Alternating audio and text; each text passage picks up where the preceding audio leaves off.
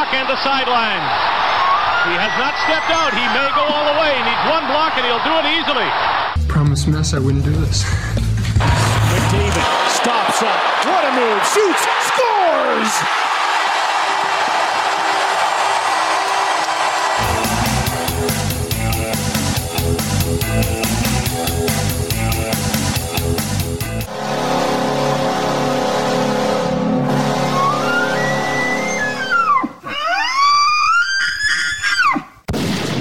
Hey, everybody, welcome to The Outsiders, powered by the Macintosh Group at Remax River City. I'm Bryn Griffiths. He's Robin Brownlee, and joining us on the program. You know, usually we wait six months before we get guests back on. We couldn't this time around. Last time he was on, he was talking about the newsmakers as we headed into the postseason. Now he's a newsmaker.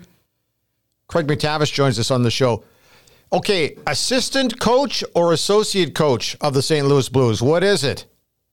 Assistant. Okay, just wanted to double check. Yeah. Uh, I guess the, the very first question right out of the gate is so where did this come from?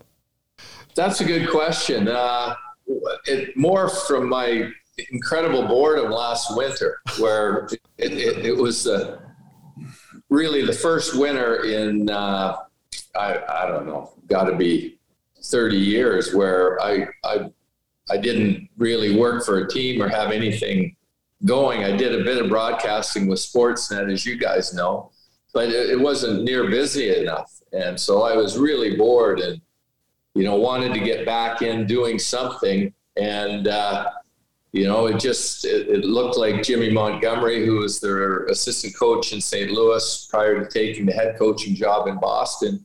Uh, when he moved on there, that opened up a spot.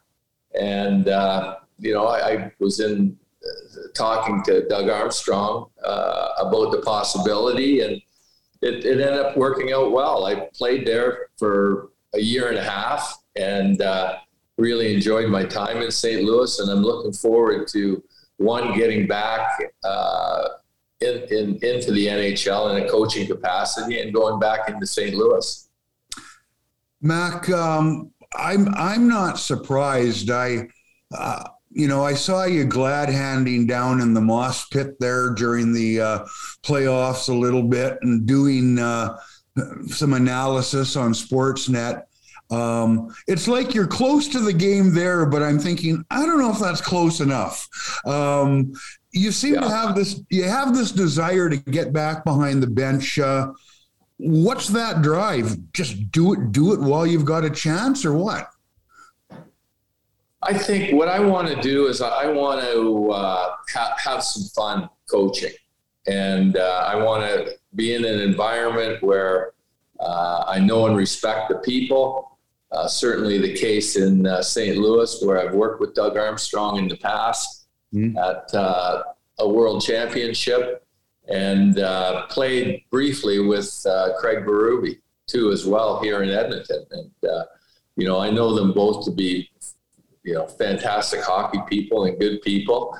And, uh, you know, I want to lend my experience to some players. I don't necessarily want the responsibility of being a head coach and all the things that go with that.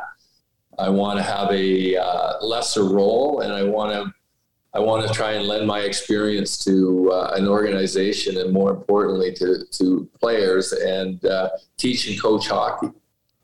We, all three of us, go back 30 plus years. So, you know, while you're playing in the NHL, I'm kind of looking at you and going, you know what? He's, uh, of course, everybody was laughingly calling you the professor because you had the spectacles and you thought the game the way you did. And I always figured GM, GM, GM. But it just seems to me you're the natural coach. And do you feel that way too? Is coaching the big thing for you over over being the guy at the very top I, I don't know. I, I, I've yeah, been perplexed well, the, by the it. Two jobs are so incredibly different. Yeah. Uh, the, the thing I like about coaching is, uh, you know, it ends at some point. Right. You know, it's really busy during the winter, and uh, obviously it takes your full and complete attention during the winter. But the season ends and you can get away from it and recharge the batteries. And uh, as the manager, it, it never ends. Right. And uh, I mean, you're not as you're you're not as busy during the season as the coach would be by any stretch, but it just never ends, and you fill idle time with a, a, a bunch of projects and uh, development camps and the draft and free agency, and I mean, maybe you get a little bit of a break. You know, midway through July to, to midway through August before your, you know, development uh, your rookie camp start and so forth. But it's it's uh, it's it's a much different job and diff- different pressure points for sure. Does that change also the way you look at it as a coach now? Do you, you view it a little bit differently because you've done the other position too?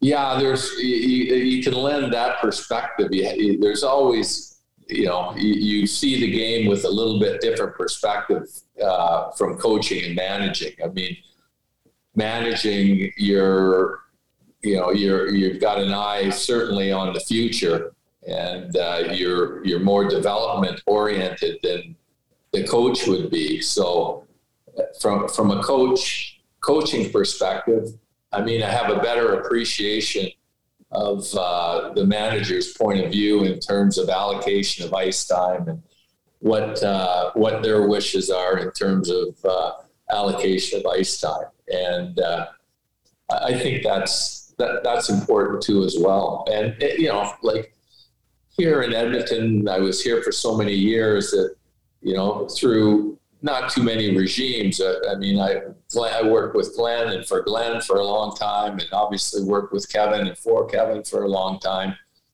But there was always, you know, a, a lot of cooperation. I mean, the Oilers were really about three things uh, since I was here in, in, 1985, and hard work. I mean, Glenn Sather always said it was a lifestyle.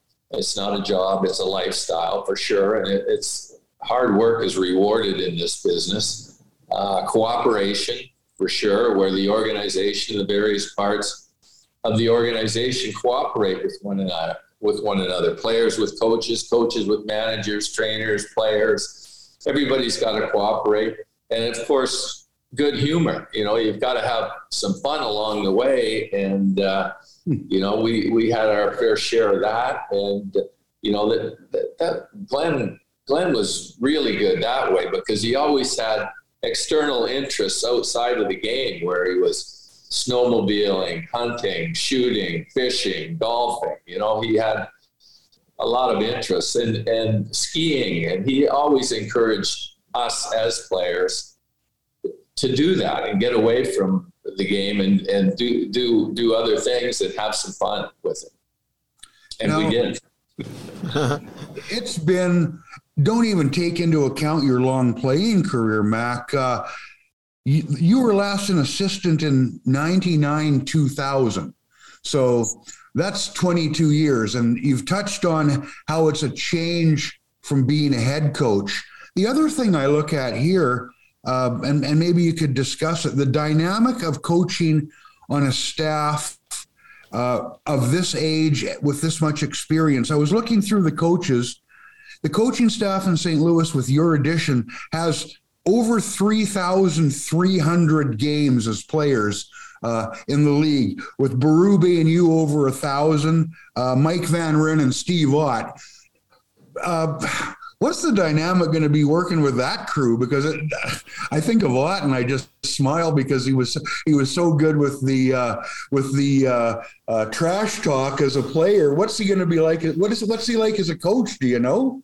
That, that's a good question, but uh, you know, in speaking to Doug and Craig, I mean, uh, he, he he's held in very high regard in that organization. And you would think, when you think of Steve Ott and the way that he played, that he would gravitate more to the uh, defensive, hard nosed, gritty aspects of the game. But, you know, according to those guys, he's got a really good offensive head and does a lot of the uh, works the power play with Craig.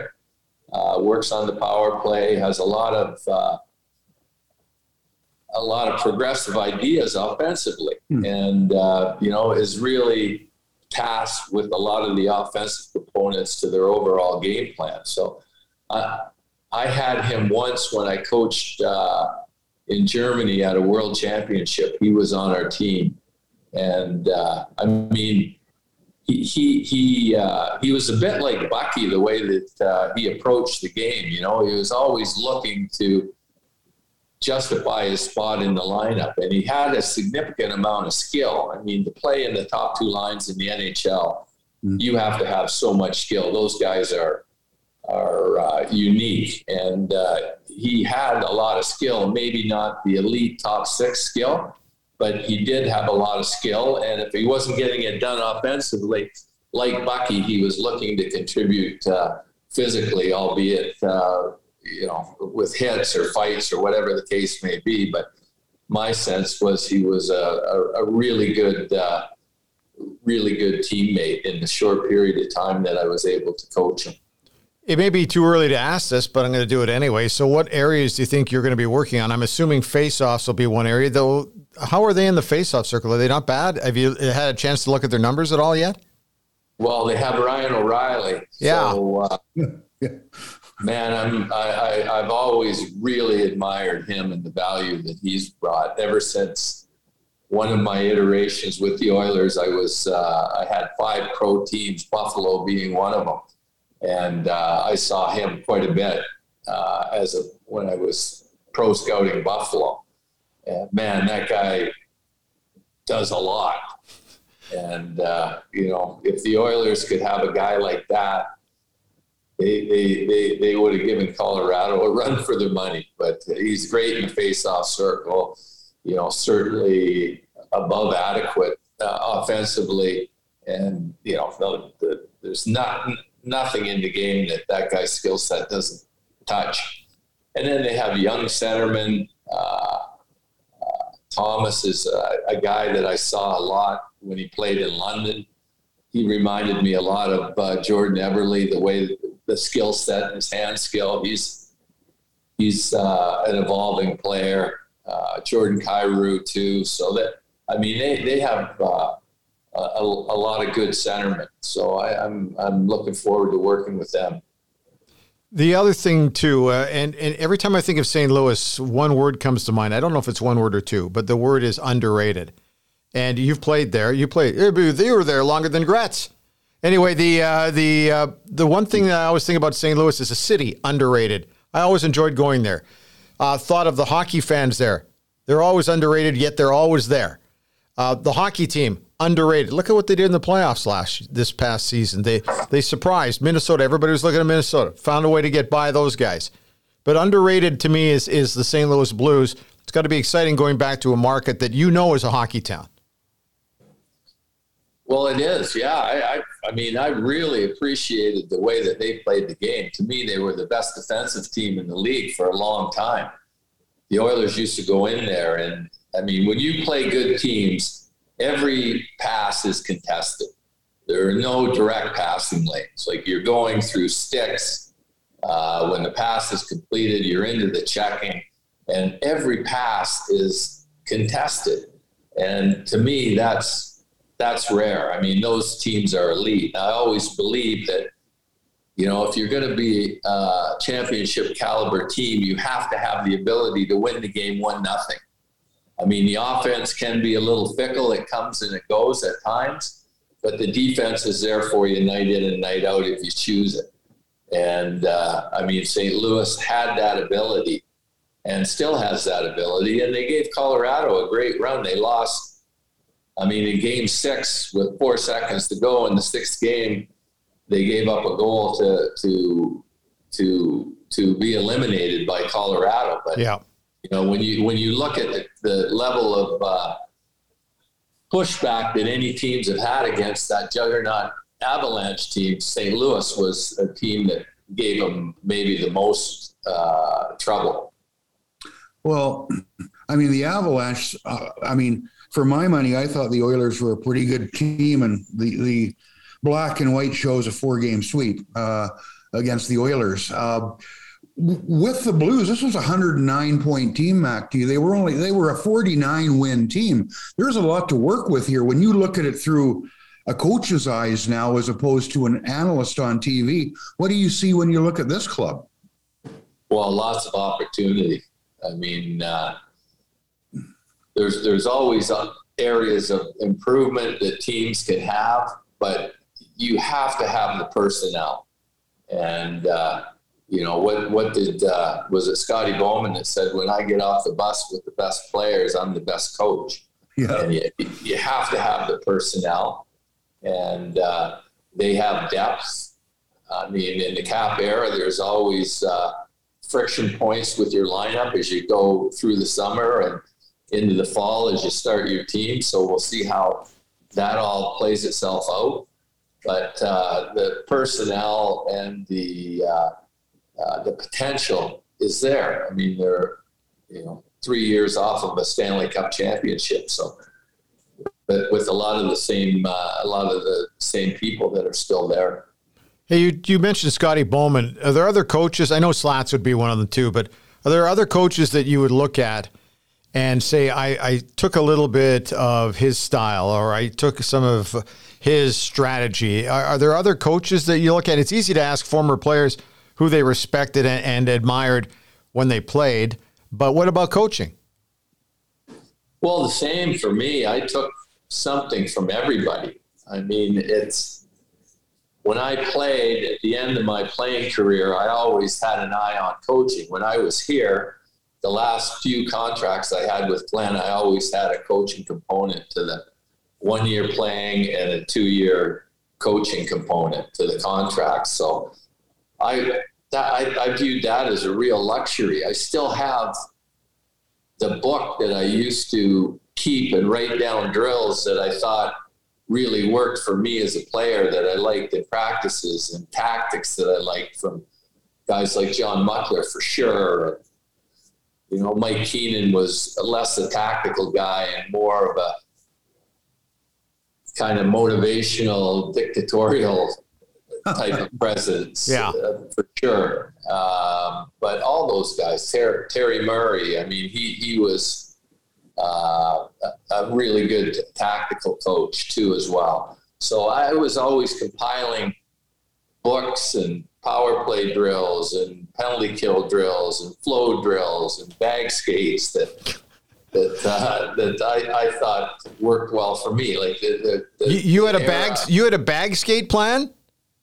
Oh yeah, really. Well, we used to. I mean, no, those days are probably over. Yeah. But we used to. Uh, I mean, when I was going to get the players, and as a player, I felt like, you know, I don't want to be beat up verbally anymore. Like, just take me out, beat me up on the ice, skate me into the ground, and say goodbye. Yeah. And, uh, you know, I just I didn't want to be berated anymore. That's enough. With our team, just take me out and punish me on the ice and say goodbye. So I used to do that once in a while with our players and uh, I would leave Billy and Charlie in the dressing room because there's no sense them coming out when there's not going to be any drills or any pucks. And I would go out there and I would, I would, uh, you know, bag skate these guys. Yeah, okay. and uh, you know, it, it, it it had its effectiveness. I mean, you can't. I don't know that you can do it. I don't know that anybody does it anymore because the, the, the, the schedules got so crazy that, uh, yeah, you know, you're trying to fit in, you know, five or six day breaks into a, a tightened schedule. And I mean, it's just, it's, it's unrelenting. Even when I went to the American League as a coach, it was like a holiday because I mean, you, you, you played Friday, Saturday, Sunday a lot of times, but you had generally you'd have a Sunday afternoon game. So you'd have Monday off, and Tuesday you'd come to the rink and recharge and have a little practice. And Wednesday you'd have a harder practice. Thursday you'd start your prep for Friday's game. But it was it was like a holiday. But in the NHL, every day is Saturday.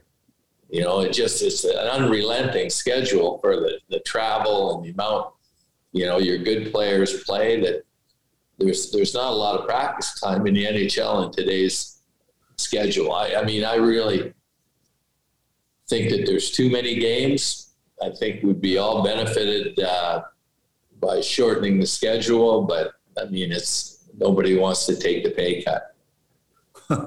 is there a? I should know this, but I don't, Mac. Uh, is there a, P, a P, NHLPA uh, component, or do they have any say uh, in the bag skate? Because it seems to be a uh, it seems to be a tactic of a, an era gone by. I'm sure. I don't know if they still happen, but but um, it seems to be fading away. Yeah, I mean there are a lot of rules now. I remember when uh, when uh, I I took over there for a short period of time after Dallas uh, left, Dallas Eakins left, yep. and before uh, Todd Nelson came in, that we were in Calgary, we played in Calgary, and uh, we lost, and so I called a practice for the next day. I mean, it might have been a scheduled day off at some point in their schedule, but you know, I thought it was important that we practice. And I remember flying back.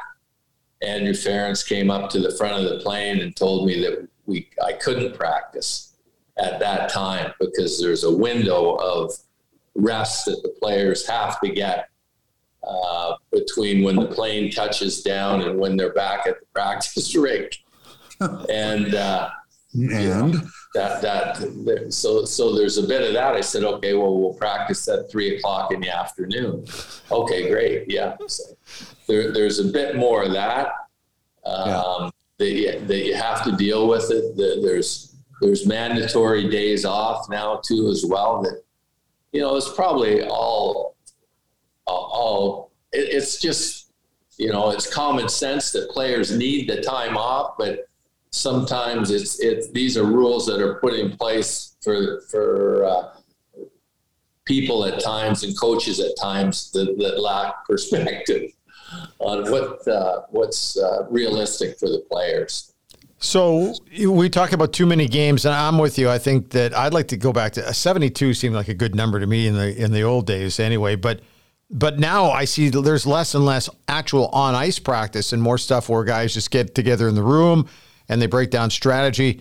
Do you still believe heavily in on ice stuff? Or do you think there's too much put yeah, into that? I believe that you can't expect to uh, introduce a tactic into your team and have it executed the way you want it executed without going through it in practice. Okay. Yeah. And uh, I mean, you can go up there and explain it on the board and it's clear to you exactly what you want as you're explaining it to the team. But when you go out there on the ice, it's quite clear to to to me that something's lost in translation, and you have to get out there on the ice. John Muckler used to go out, and we'd be doing defensive zone coverage, and we he'd blow the whistle, and he'd come and he'd move you six inches. You know, like yeah, you're just you know just I think it was more just to prove the point that details matter. And uh, I mean, I really believe that as a coach that you, I mean, not all coaches believe that, but I've not had or seen a lot of uh, coaches be able to initiate a, a tactic and have it executed the way it needs to be executed without running it through practice. And the, and the other thing, Robin mentioned, I haven't been an assistant coach since 1999 when I worked with uh, Kevin. And I'm anxious to see somebody else do it and really excited to watch somebody else do it. And when you're the head coach, you know, like there are ways and, and uh, avenues that you can use to, you know, explain things, little nuances and the ways there might be a, a better way to explain the same tactic or principle or or uh, or skill. And uh, you know, I'm I'm looking forward to uh, watching somebody else do it.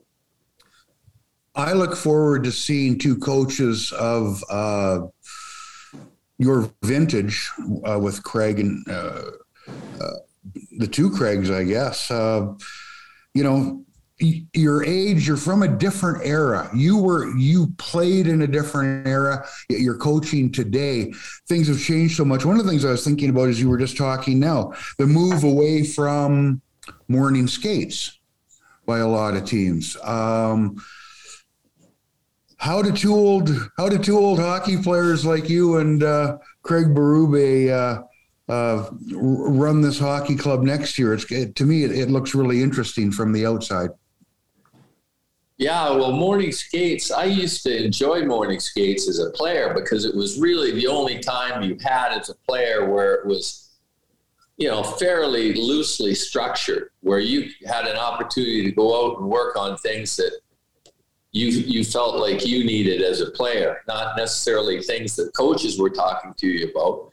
And as a coach, I liked the morning skate because we always had great energy in the morning skate. I like routine in the morning skate where you know the players knew the drills. You didn't spend a lot of time at the board. You snap the puck around.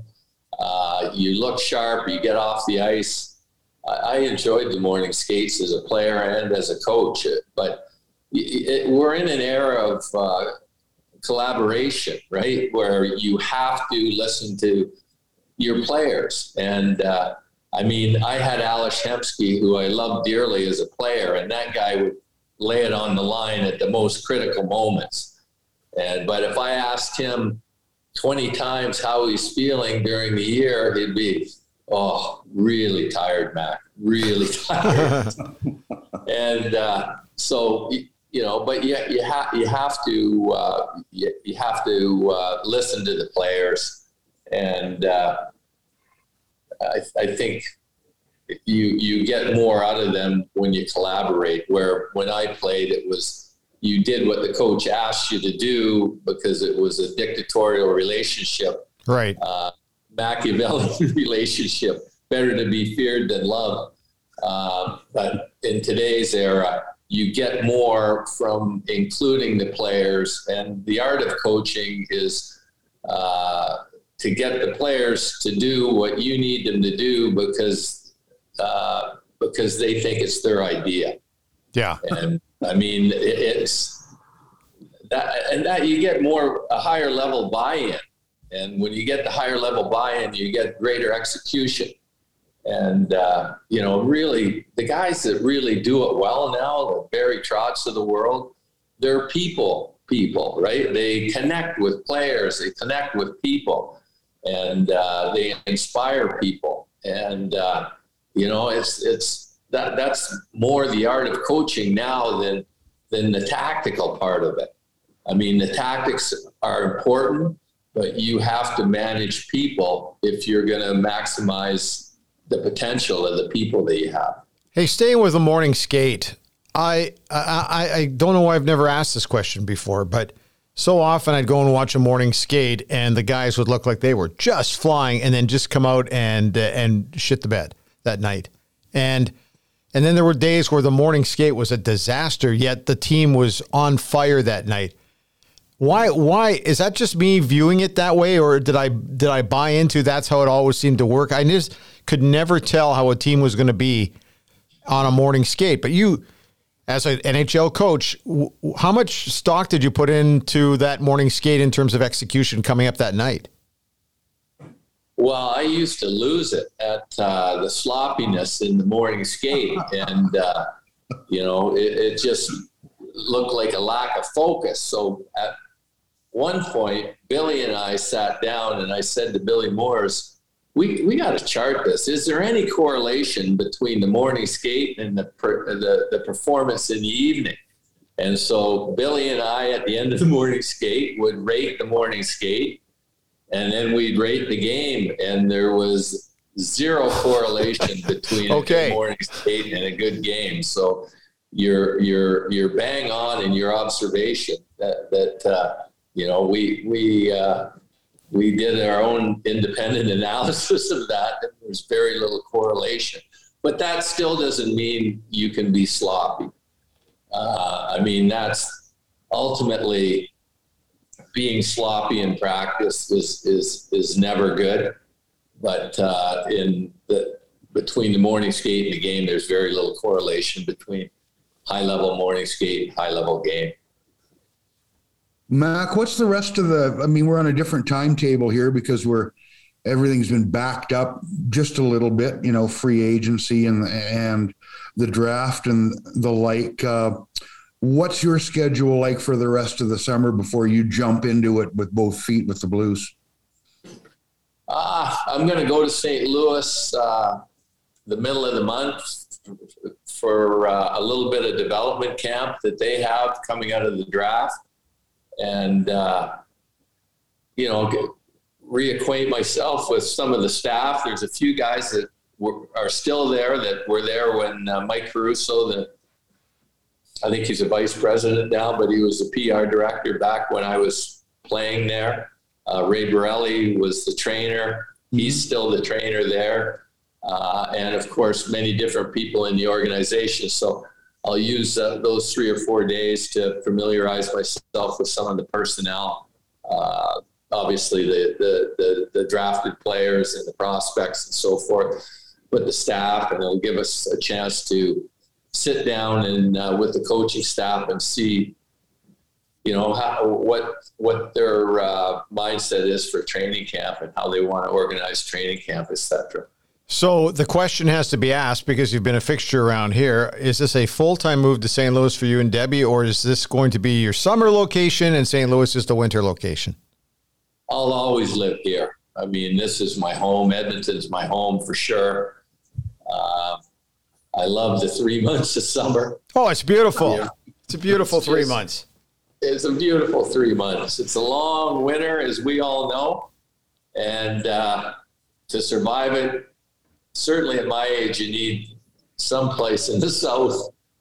But uh, no, I, I, I, I love it here. And, uh, you know, Switzerland's a beautiful country. I was there for a year and a half. But when, you when your friends and your family aren't around, yeah. It's, uh, I don't care how beautiful it is, you miss home. And uh, this is certainly home for me.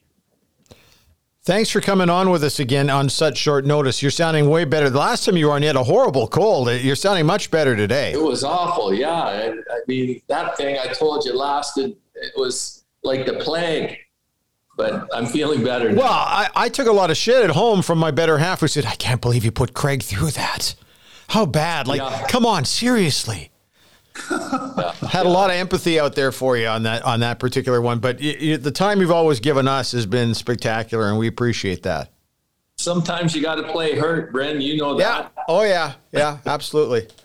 Well. All right. And, Thanks, guys. And before you go, Mac, uh, really happy to see you get this gig. I know you got that coach. Some guys just have that coaching bug, and if you don't scratch that itch, you go around the bend after a while. So I'm glad to see you got a got another shot to do what you love doing. Yeah, thanks. It's going to be fun. I'm looking forward to it. Really appreciative of St. Louis to give me the opportunity. Hey, The Outsiders is brought to you by the Macintosh Group at Remax River City. I was chatting with Brent just a few days ago as it's winding down a little bit. He's into the summer months.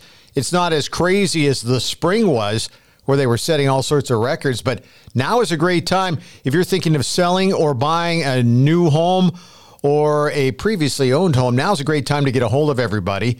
2022 has been sensational. And you, uh, hey, listen, we have no idea where interest rates are going to go in the next little while. So if you're just kind of sitting on the edge, now's a good time to jump in. But you know what? Don't hear it from me. Get a hold of Brent or any of his team over at the Macintosh Group at Remax River City. The phone number is really simple. It's 780 464 0075. You can also find them online at macintoshgroup.ca.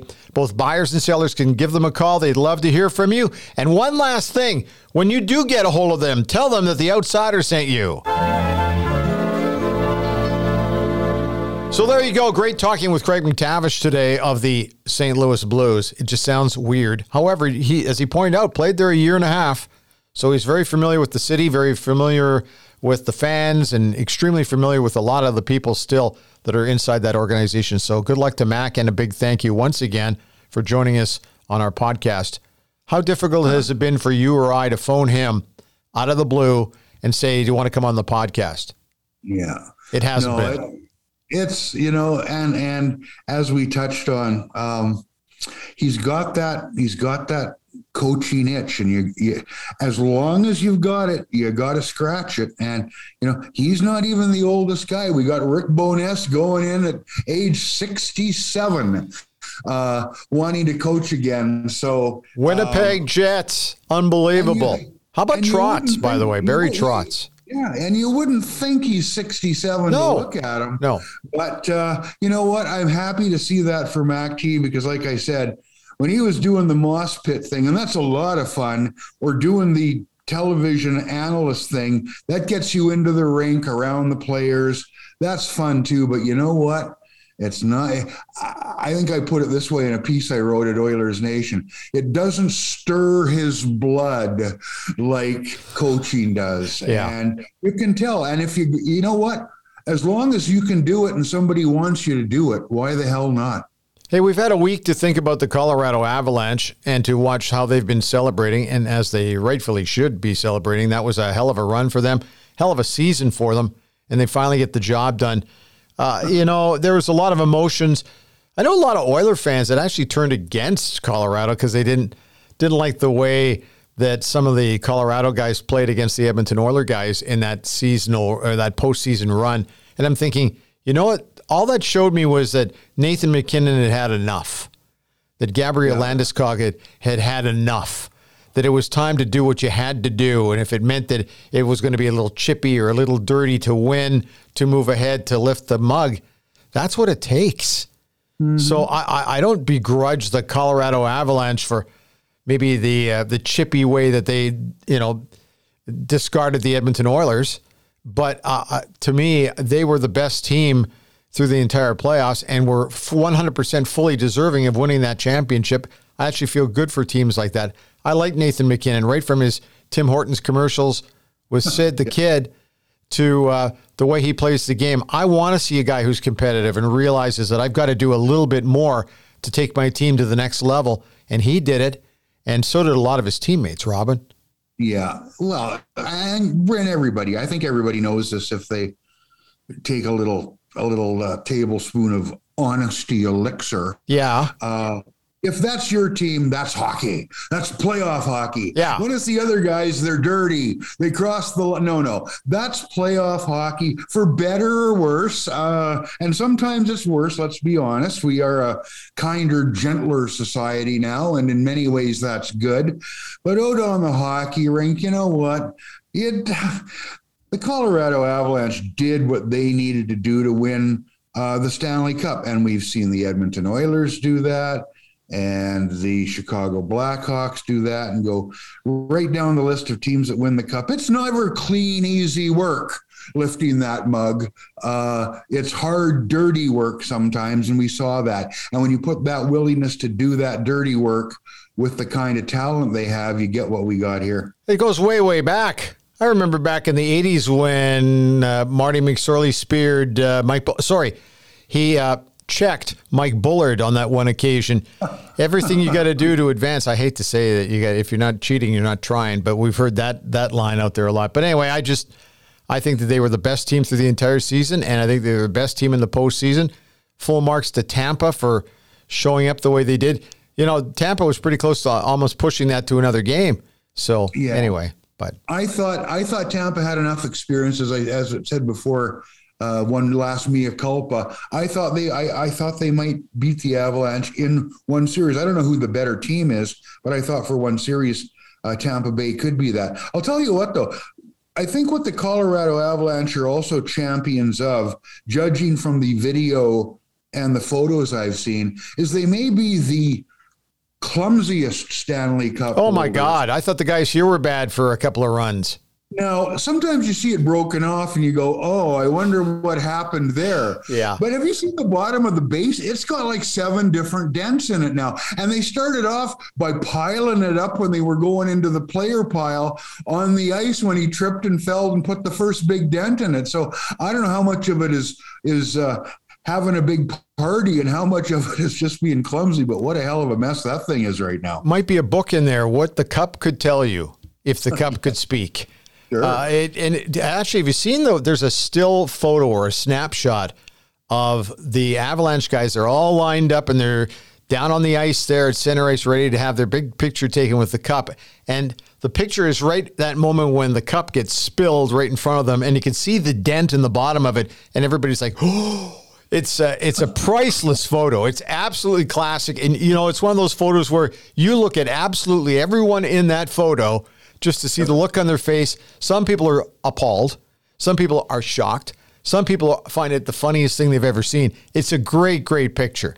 And, uh, and I thought to myself, well, that cup's gone through, I think every cup has gone through some horribly difficult times. The, the old yes. Edmonton Eskimo team used to just beat up the Grey Cup on a regular basis when they were winning five in a row. Hey, speaking of football, we don't do a lot of football talking here. We're pretty much a hockey podcast in general, but uh, the Edmonton Elks actually won a game this past week in Hamilton.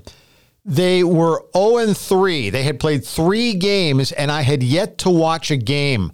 That worries me a little bit because I'm one of those kids that grew up in the Canadian Football League and I wouldn't miss a game for anything. And they had played three games. I only saw the last five minutes of their win over the Hamilton Tiger Cats. The last five minutes. So I'd watched yeah. basically nothing through almost four full games. And I see the attendance numbers are down.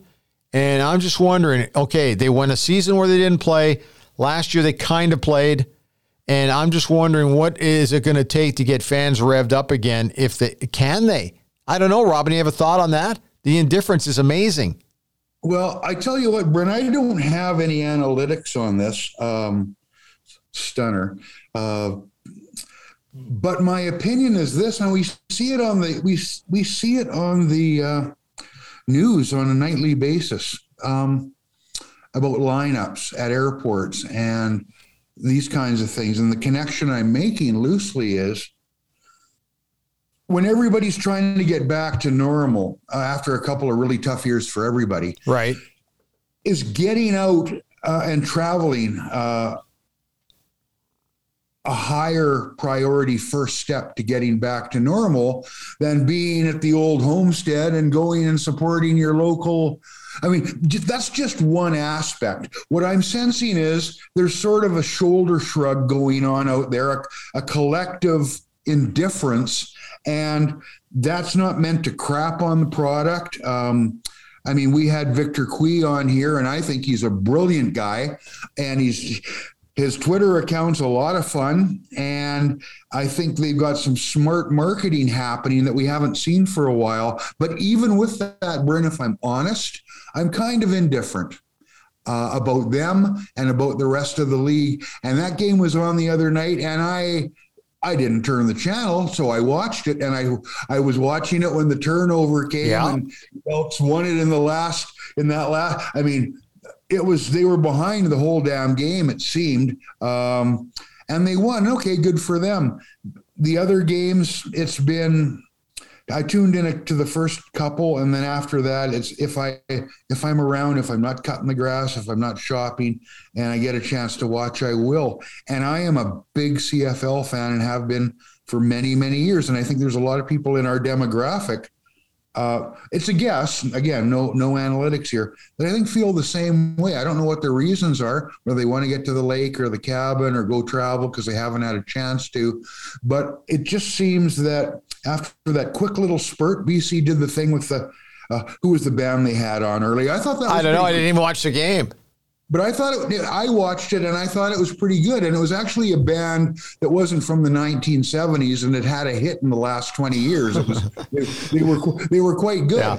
and uh, it added a spark. Uh, and their attendance was very good. But man, if you can't get people out to games at the population in a beautiful stadium like Vancouver does, uh, or you know here in Edmonton, those are pretty pretty average crowds in my book. There's something going on that's not good, and I don't have any answers. Um, but but you may have touched on it, and I heard okay. the expression used, "the Great Reset." And yeah. I think you you might be right. It, it, was easier just to jump right into hockey because the COVID thing appeared to be lessening, even though it's still kind of out there a little bit. We've learned how to adapt to it, but it was it might have been easier just to step in, and we were able to watch hockey during those cold winter months where we hadn't been watching football. But now you're asking people to go out and watch the club in the stadium. And you're right. I think people's priorities are a little different. They want to get out and golf with their buddies. They want to get out to the lake with their family or maybe go camping. Uh, the true test, as always, with the Canadian Football League is what happens with your attendance and your interest level when you get to Labor Day. And I think Yeah. this year, more than any other year, Robin, is going to be this is going to tell the tale on the feet, you know, the the the the future of the league. Uh, I'm really going to be watching carefully. But like I said, when I'm tuning out like the way I have, that shocks me and it concerns me greatly. So there's and that. yeah and and you know what i love i mean i'm paying attention to the point where i love the buzz about this nathan rourke out in bc this the quarterback he's uh, unbelievable and i watched enough of their game to go wow this this kid is something special uh, the the uh, Canadian kid who started for the Elks, uh, Tre. Tre, yeah. Um, he looked like he could get. So they won that game on turnover. They won that game on turnovers and defense, though. Um, but there's some interest there. But the package is just not coming together yet for me. Maybe it will. Maybe it's a Labor Day thing. For me, it's always been uh, right from the get go. I love to pay attention. Now, part of it is because I've covered the league uh, some in the past. Uh, once hockey was over for me, and I've always enjoyed that. And I, when I do sit down, I still enjoy the games, but it's sitting sitting down and, and with the remote and actually turning on the game that I've been somewhat indifferent about. And I hope that changes because they need people in the seats. Well, I'm certainly I cannot judge Tre Ford and how he's played based on watching only five minutes of one of four games. So uh, I'm like you. I guess uh, I got to find a way to get revved up about it. But just thought I'd throw that out there. You might have an opinion on it. Anybody else out there, and you can just drop us an email. It's really simple. Uh, a couple of things. First of all, on Twitter, the handle is at Outsiders 2020. You can drop us an email now. We have an email address and got a couple this week. Thank you to, to those guys for reaching out. Really appreciate all the feedback. And 98% of it was positive. And uh, so, so I'll take the 2% negative as well. But the uh, email address is theoutsiders at shaw.ca. Trust me, I worked at 1260 when we were starting. I've seen a lot of negative emails in my time. So anyway, I, I appreciate everything. So once again, the outsiders at shaw.ca. What's the uh, what was the two percent? I'll find that dirty bastard. Uh, it was a, it, it was actually it wasn't really a negative. It was like, uh, man, if something big happens during the week, would you guys just do a mini podcast? Well, we could take a look at that. Like if the Oilers made a big trade or a big sale, yeah, we could we could look at that. We are going to do a little refining with things here over the summer months. We're going to take a little time off, and then we'll be really nicely focused by the time we get to October. But we'll get into that. We're rolling through the month of July here, so this might be our only month of summer. Looking at the way the weather forecast has been lately, but we'll uh, we'll see about that. Make sure you tell your friends to follow or subscribe us, and click on our RSS feed on any of your favorite ear candy sites like Apple, Google, Spotify, Pocket Casts, etc. And we're also on YouTube. And as you heard off the top, and you only heard a few minutes ago, big thank you to uh, to Brent Macintosh and everybody at the Macintosh Group at Remax River City for being with us through the last little while. It's been uh, it's been a fun relationship with them, and we're always welcome to bring new sponsors on board as well. Your support is greatly appreciated. Robin, that's it for today. Are we good? I think we're real good. Well, then let's get the hell out of here. Talk to you next week. Okay, see ya.